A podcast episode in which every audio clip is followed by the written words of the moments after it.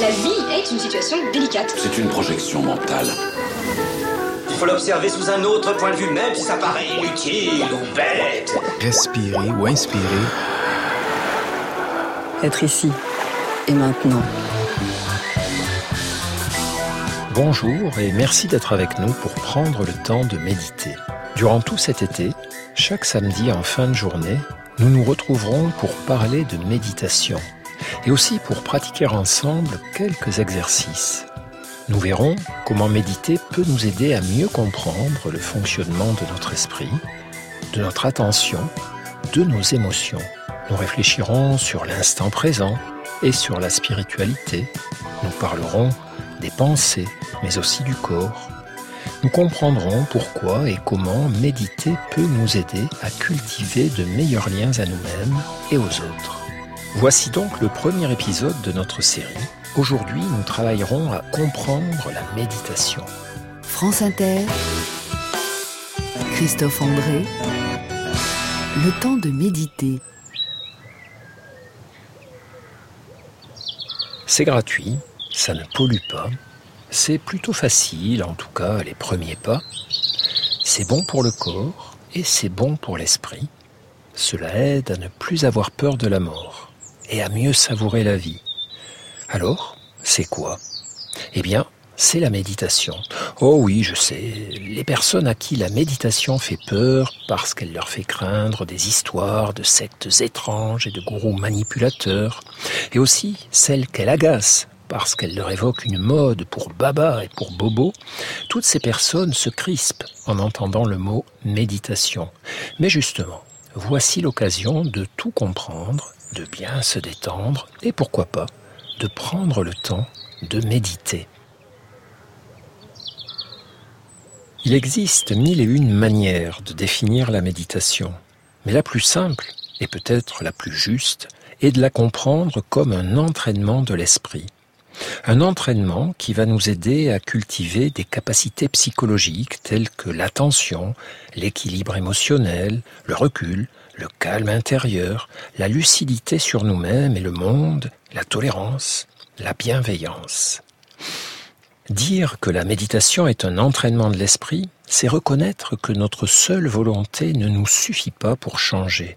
Nous le savons pour notre corps, mais souvent nous l'oublions en ce qui concerne notre esprit. La méditation est ainsi un acte d'humilité. On ne peut pas décider comme ça de courir plus vite ou plus longtemps, d'être plus musclé ou plus souple du jour au lendemain. Nous allons devoir pour cela nous entraîner, faire des footings, du yoga, de la musculation. Et il en va de même pour notre esprit. Nous ne pouvons pas décider comme ça de moins stresser, d'être plus calme, plus généreux, d'avoir plus de recul, plus d'attention et de concentration. Si nous voulons progresser dans ces domaines, nous allons devoir, là aussi, y travailler régulièrement. Accepter pour progresser l'idée d'une culture mentale, à l'image d'une culture physique. Et la méditation, c'est exactement cela, un entraînement de l'esprit.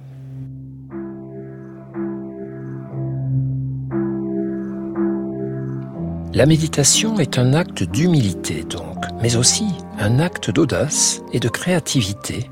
Oui, nous pouvons changer, même dans des domaines que beaucoup pensent figés, comme les traits de caractère ou de personnalité. Oui, nous pouvons désobéir à ce qui ressemble à un destin écrit par notre passé.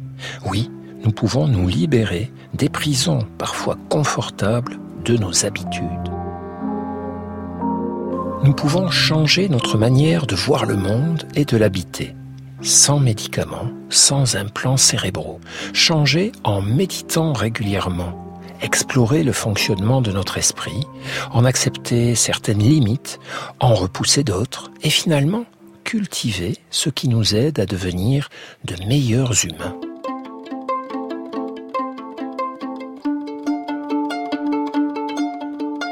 La méditation ce n'est pas vraiment quelque chose de nouveau, même si elle est actuellement et incontestablement l'objet d'une mode. C'est même, en réalité, une vieille histoire, car cela fait plus de 2500 ans que l'on médite, en Orient comme en Occident. mais cela ne fait qu'une trentaine d'années que les recherches scientifiques ont confirmé toutes les vertus de la méditation, ses capacités à transformer le fonctionnement de notre esprit et ses bénéfices sur notre santé. On parle d'ailleurs de la méditation, mais on devrait dire les méditations tant il en existe de nombreuses formes. Le zen japonais ou les méditations tibétaines, les oraisons silencieuses des pères du désert dans le christianisme ou la murakaba des mystiques soufis dans l'islam. Toutes les cultures ont développé des traditions méditatives. C'est toutefois dans le bouddhisme que la pratique en a été la plus approfondie et codifiée, d'où la fréquence des références à ce courant, même chez les méditants laïcs les méditations donc. Cependant, lorsqu'on parle aujourd'hui de la méditation, sans plus de précision, c'est en général de pleine conscience qu'il s'agit.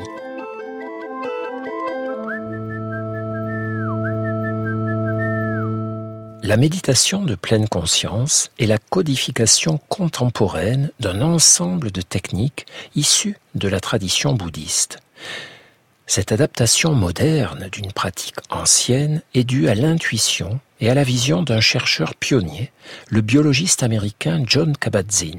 Pratiquant le zen et le vipassana, il comprend, dans les années 70, que les bienfaits de ces approches toucheront beaucoup plus de monde si le discours qui les entoure s'allège des références à la foi bouddhiste et devient laïque.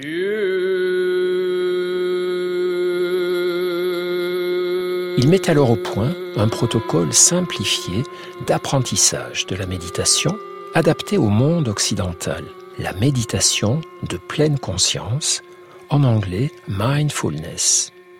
Celle-ci présente trois caractéristiques importantes. Premièrement, il s'agit d'une méthode laïque n'évoquant aucun dieu ni aucune croyance. Deuxièmement, elle est simple d'accès et d'apprentissage. Ses rudiments peuvent s'acquérir en quelques mois. Troisièmement, elle est validée par la recherche scientifique et un très grand nombre de publications dans les domaines de la médecine, de la psychologie, de la biologie ou des neurosciences. Ces trois points expliquent l'immense succès actuel de la méditation de pleine conscience. En quoi consiste-t-elle exactement? Voici ce qu'en dit John Kabat-Zinn lui-même.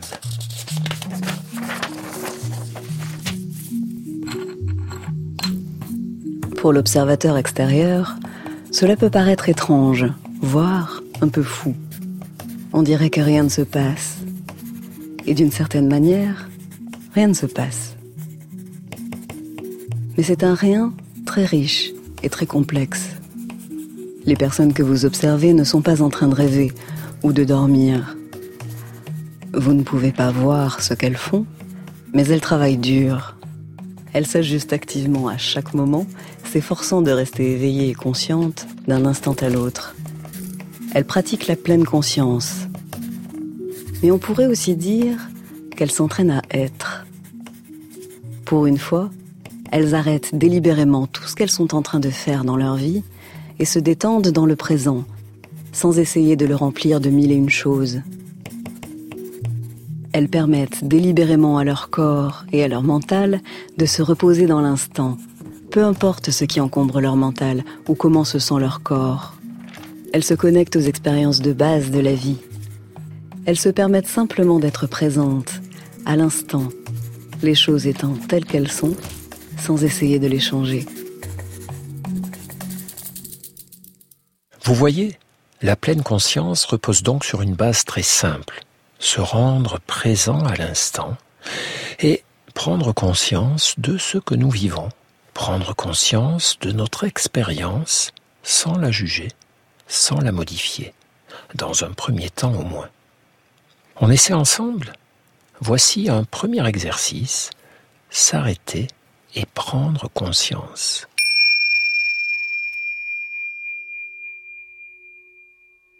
Interrompez ce que vous étiez en train de faire.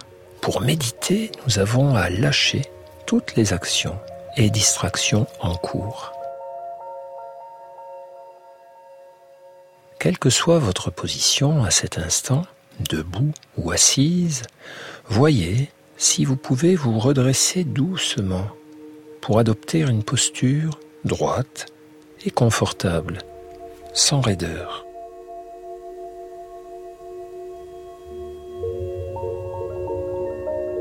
Vous pouvez fermer les yeux si vous voulez. Et prenez juste conscience de cet instant, de tout ce qui se passe à cet instant.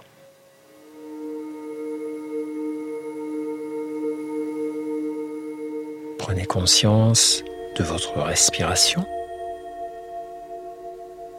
de chaque inspiration, de chaque expiration. Prenez conscience de vos sensations corporelles, d'où qu'elles viennent, quelles qu'elles soient, agréables ou inconfortables. Prenez conscience des sons qui arrivent à vos oreilles, d'où qu'ils viennent, quels qu'ils soient, ceux qui vous plaisent comme ceux qui vous déplaisent. Faites-leur une petite place à tous. Prenez conscience des pensées qui traversent votre esprit sans les trier, sans les choisir, sans les repousser et sans vous y accrocher. Laissez-les simplement aller et venir à leur guise.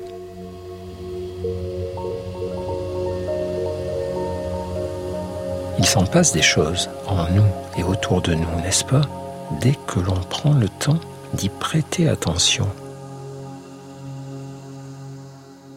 Eh bien, la pleine conscience, c'est simplement prendre régulièrement le temps d'explorer tout ça, sans vouloir le modifier, le juger, l'utiliser, pas tout de suite en tout cas. D'abord, observer ressentir, laisser venir, laisser exister. Il existe un adage traditionnel à la pratique de la méditation que l'on rappelle volontiers aux élèves et apprentis méditants. Il n'y a rien à faire, nulle part où aller, personne à être. Rien à faire, nulle part où aller, personne à être, hmm, voilà une histoire déconcertante. Déconcertante, mais intéressante. Cependant, et comme toujours, mieux vaut se faire une idée par soi-même.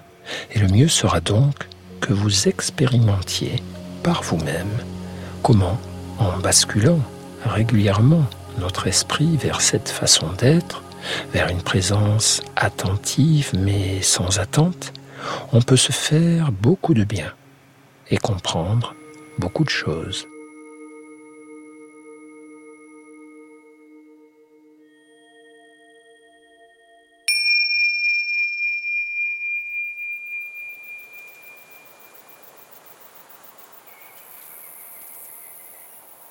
Peut-être êtes-vous à cet instant en train de vous dire, bon, c'est très bien tout ça, mais quel est le but? C'est une bonne question, à laquelle les enseignants de méditation commencent traditionnellement par répondre avec une autre question.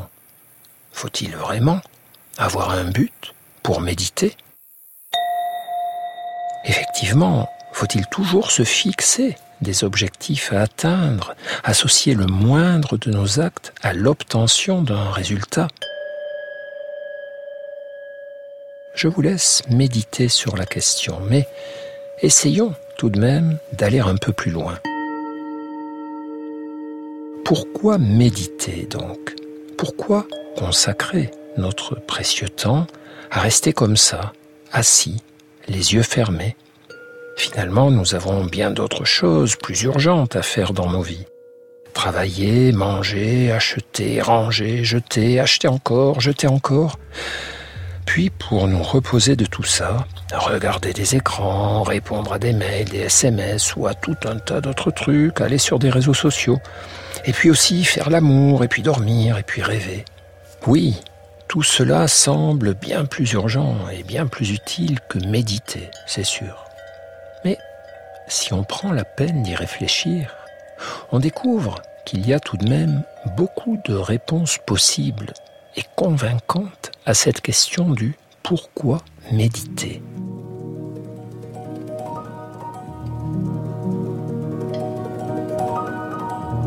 La première de ces réponses, c'est que si nous laissons notre intériorité en friche au profit exclusif d'actions et de distractions tournées vers l'extérieur, alors nous deviendrons esclaves de ce monde extérieur et manipulables par lui. Oui, si nous n'y prenons pas garde, nous confierons à d'autres que nous la télécommande de notre esprit. Nous serons manipulés par une société d'hyper-consommation, plus soucieuse de nous faire consommer que de nous faire méditer, plus soucieuse de nous asservir que de nous libérer, plus soucieuse d'éteindre ou d'anesthésier notre discernement que de le nourrir et de l'éclairer. La seconde réponse à la question du pourquoi méditer, c'est que nous pouvons aussi être manipulés par nous-mêmes, nos erreurs de jugement, notre manque de recul ou d'attention par nos émotions mal comprises et mal régulées. Or, la méditation a pour vocation de nous ouvrir les yeux sur toutes ces servitudes et influences, qu'elles viennent du dehors, de notre environnement ou du dedans, du plus profond et obscur de nous-mêmes. Une troisième réponse au pourquoi méditer, c'est que tout de même, puisque la science nous montre, comme nous l'enseigne aussi la tradition, que méditer est bénéfique à notre corps et à notre esprit, alors pourquoi nous en passer? Que disent-elles, ces études et ces traditions, à propos de ce que nous offre la méditation? Nous aurons largement l'occasion d'en reparler, mais de façon générale, elles disent que méditer nous aide à aller vers plus d'apaisement et plus de discernement. Les termes sanscrits qui désignent ces deux dimensions et que vous avez peut-être déjà entendus sont samatha et vipassana.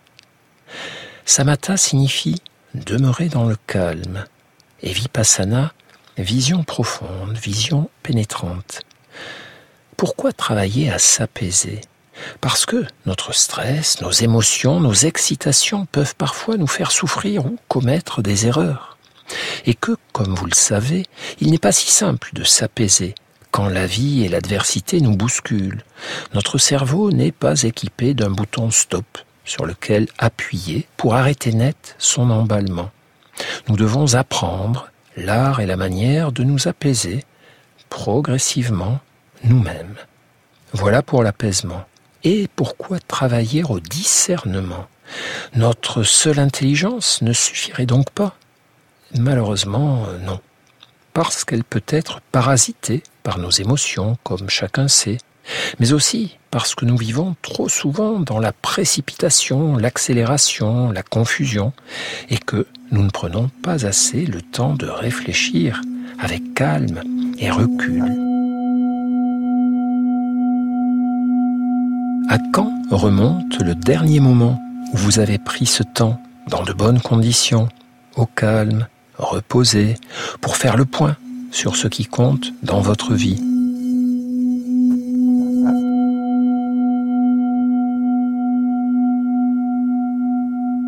Je parle bien du temps de réfléchir et pas du temps passé à ressasser ou à ruminer, car on peut être victime de ces cogitations comme on peut l'être de ses émotions.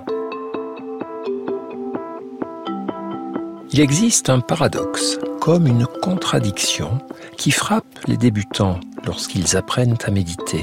Les enseignants leur disent volontiers Ne poursuivez aucun but, n'ayez aucune attente, méditez pour méditer, c'est tout.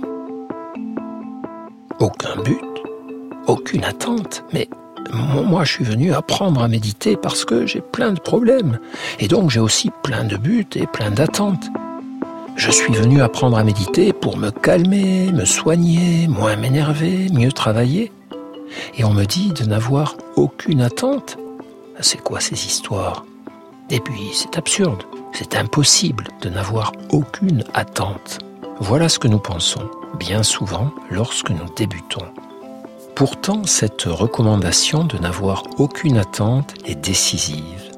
Elle nous rappelle que dans la méditation, il ne s'agit pas de reproduire nos habituelles façons d'être, prendre le plus court chemin, n'agir que dans l'attente d'un résultat et pour cela, passer en force s'il le faut. Procéder ainsi, ça peut nous servir parfois, mais nous savons déjà le faire. Alors inutile de le reproduire en méditant.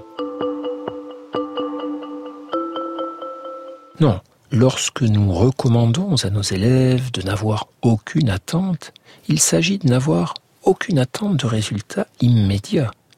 Là encore, c'est un peu comme lors de l'exercice physique. C'est seulement après des semaines ou des mois d'entraînement que les résultats et les changements dans notre corps et notre santé apparaissent de façon manifeste. Il en sera de même dans notre esprit.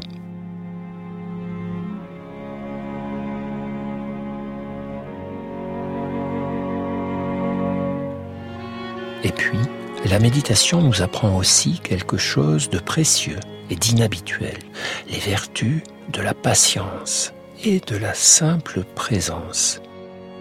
Déconcertant mais utile pour nous autres occidentaux qui habituellement ne nous lançons dans une action qu'en vue d'atteindre un résultat, et vite si possible.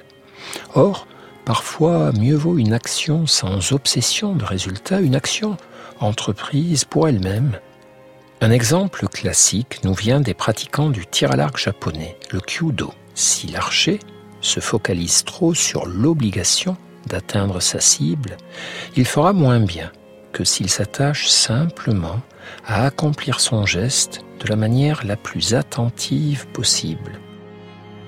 C'est aussi ce qui se passe lors de l'endormissement.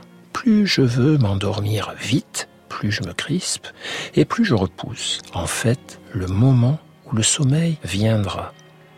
Certains travaux montrent aussi que la quête du bonheur obéit à la même logique. Pour vivre heureux, mieux vaut ne pas se fixer sur l'obtention d'un résultat immédiat et d'un bonheur sur commande, mais plutôt faire ce qu'il y a lieu de faire pour s'en rapprocher et vivre le présent de son mieux, instant après instant. Ainsi, sommeil et bonheur ne peuvent survenir sur ordre, même si méditer peut nous aider à nous en rapprocher, mais pas par les voies rapides d'une méthode miracle express. Et ceci pour une raison simple. Ce sont des phénomènes cérébraux dits émergents, c'est-à-dire des états qui n'obéissent pas à notre seule volonté. Inutile de se dire Sois heureux, dors, je le veux, ou encore accède à l'état méditatif. Ça ne se déclenche pas comme ça, un état cérébral émergent. Ça survient tranquillement. Ça émerge lorsqu'un certain nombre de conditions sont remplies. Pour le sommeil, par exemple, avoir passé une journée suffisamment active, reposer dans une pièce sombre, fraîche et calme, ne pas avoir consulté ses écrans et ses soucis avant d'aller au lit, etc. Et pour la méditation, même démarche. Il s'agit de laisser venir plutôt qu'aller chercher. Et nous allons voir cela au travers d'un second petit exercice, se sentir exister et laisser filer. Nous allons juste rester là, où nous sommes, sans rien faire, sans rien vouloir sans rien chercher, sans rien poursuivre, le corps doucement redressé et l'esprit attentif et curieux. Restant juste là, à respirer, à ressentir, à seulement regarder si nous avons gardé les yeux ouverts et à seulement écouter si nous les avons fermés. Juste exister, sans autre but que se sentir en vie, sans autre but que voir et ressentir ce que ça fait d'être vivant et de ne rien faire. De n'avoir aucun but, aucune attente, simplement respirer, ressentir, écouter, regarder. En voyant naître à notre esprit les pensées, les attentes, les projets, les envies et les impulsions et en les laissant filer, en voyant arriver à notre esprit l'envie d'interrompre l'exercice de méditation, en observant les pensées qui nous disent ⁇ Arrête ce truc inutile, bouge-toi, tu as plein de choses importantes et urgentes à faire ⁇ En voyant naître tout cela à notre esprit et en le laissant filer, s'effacer, disparaître, en appliquant simplement ce programme existentiel radical et libérateur du poète Christian Bobin. Pour l'instant, je me contente d'écouter le bruit que fait le monde lorsque je n'y suis pas. Restant ainsi, à ne rien faire qu'observer et écouter tout ce qui se passe et tout ce qui arrive, tout ce qui se fait et tout ce qui se défait, juste une minute ou deux, trois peut-être pour les plus courageux ou les plus curieux. Et puis, nous demander si nous ne pourrions pas refaire régulièrement cet exercice, cette expérience de simple présence, attentive mais sans attente, plusieurs fois dans nos journées, comme ça, juste pour voir.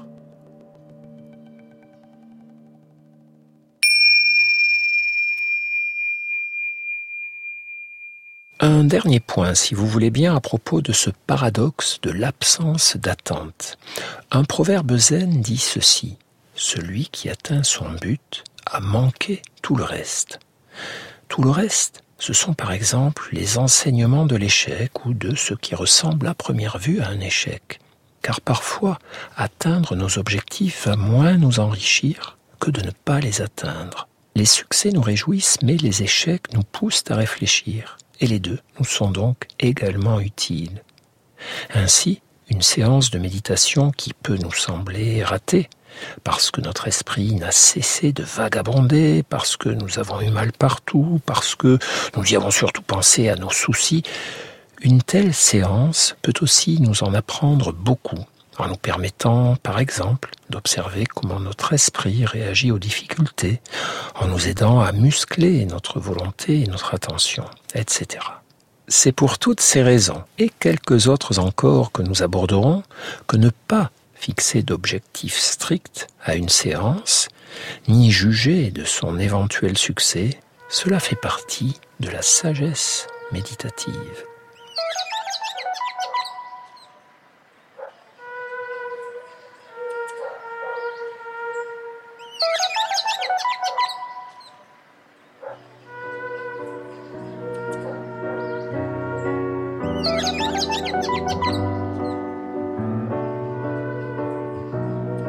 Vous l'avez compris, il n'y a finalement rien de plus simple que la méditation de pleine conscience. Il n'y a ni succès ni échec possible. On peut faire ça tout seul ou aux côtés d'autres personnes et on n'a besoin d'aucun matériel pour méditer, juste d'un peu de temps et d'un peu de curiosité. Et aussi d'être bien éveillé. Oh, je ne vous parle pas de l'éveil au sens spirituel, de l'illumination propre au bouddhisme. Vous savez d'ailleurs que Bouddha signifie éveillé en sanskrit. Non, je parle d'être bien éveillé au sens de bien réveillé. On me dit parfois Vraiment, merci, c'est merveilleux vos exercices. En vous écoutant sur le CD, je m'endors à chaque fois. C'est très agréable. Euh, que répondre? Si les exercices de méditation peuvent aider les personnes insomniaques à mieux s'endormir ou se rendormir, c'est une très bonne chose. Et beaucoup d'études ont d'ailleurs validé cet effet sur le sommeil. Mais ce serait dommage de ne pas aller plus loin. la méditation n'est pas qu'un outil pour se détendre et mieux dormir. Elle est une voie de compréhension du fonctionnement de notre esprit. Lorsqu'on étudie en neuroimagerie le cerveau des personnes qui méditent, on s'aperçoit qu'il est en pleine activité dans de très nombreuses zones. C'est pourquoi on ne peut bien et durablement méditer que si l'on est bien réveillé et bien reposé. Difficile de méditer après une nuit d'insomnie ou à l'heure de la sieste.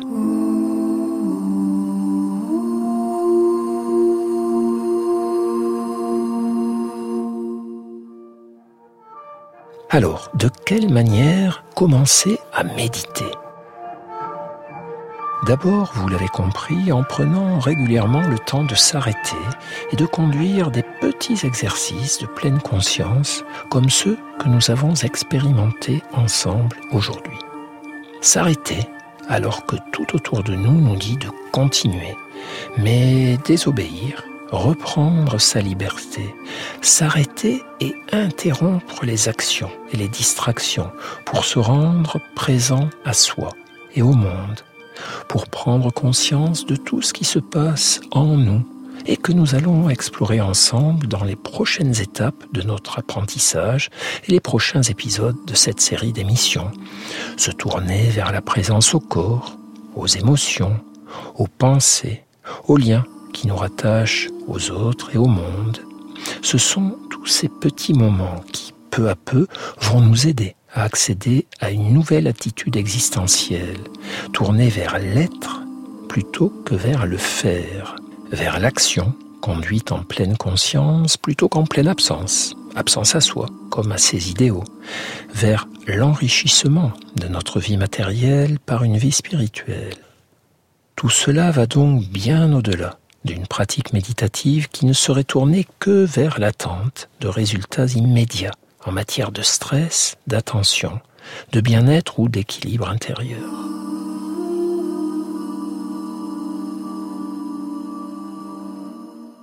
Mais il est temps pour nous de conclure. Nous avons défini la méditation comme un entraînement de l'esprit et c'est bien de cela qu'il s'agit. Elle est au cerveau, ce que l'exercice physique est au corps. Mais outre un outil de soin de soi, elle est aussi l'occasion d'un nouveau regard sur la vie et d'une nouvelle manière d'habiter l'existence. Dans une lettre à son ami d'enfance, Alfred Le Poitvin, Flaubert écrivait Pour qu'une chose soit intéressante, il suffit de la regarder longtemps. La pleine conscience peut être aussi une manière de mieux regarder notre vie, plus amicalement, plus souvent, plus longtemps, et de la trouver alors bien plus belle et plus intéressante que ce que notre regard, toujours trop pressé, ne tend à nous laisser croire. Voilà, notre rencontre d'aujourd'hui touche à sa fin. Vous pouvez réécouter cette émission en podcast sur le site de France Inter ou en retrouver tous les épisodes dans le livre Le temps de méditer, une coédition L'Iconoclaste et Radio France. Cette émission a été réalisée par Clément Baudet, à la lecture des citations Floriane Pochon, à la programmation musicale Jean-Baptiste Audibert et à la prise de son Charles Leca. Je vous retrouverai la semaine prochaine avec grand plaisir et d'ici là, n'oubliez pas, prenez chaque journée le temps de méditer.